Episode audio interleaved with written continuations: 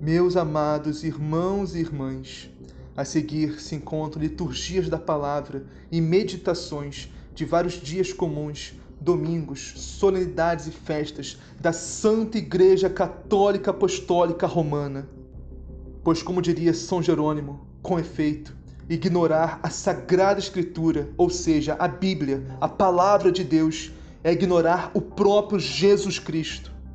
Que Deus Todo-Poderoso abençoe você e toda a sua família. E em nome de Jesus Cristo, nosso Senhor, pela intercessão da Virgem Maria Santíssima, nossa mãe, a fé e a conversão virão.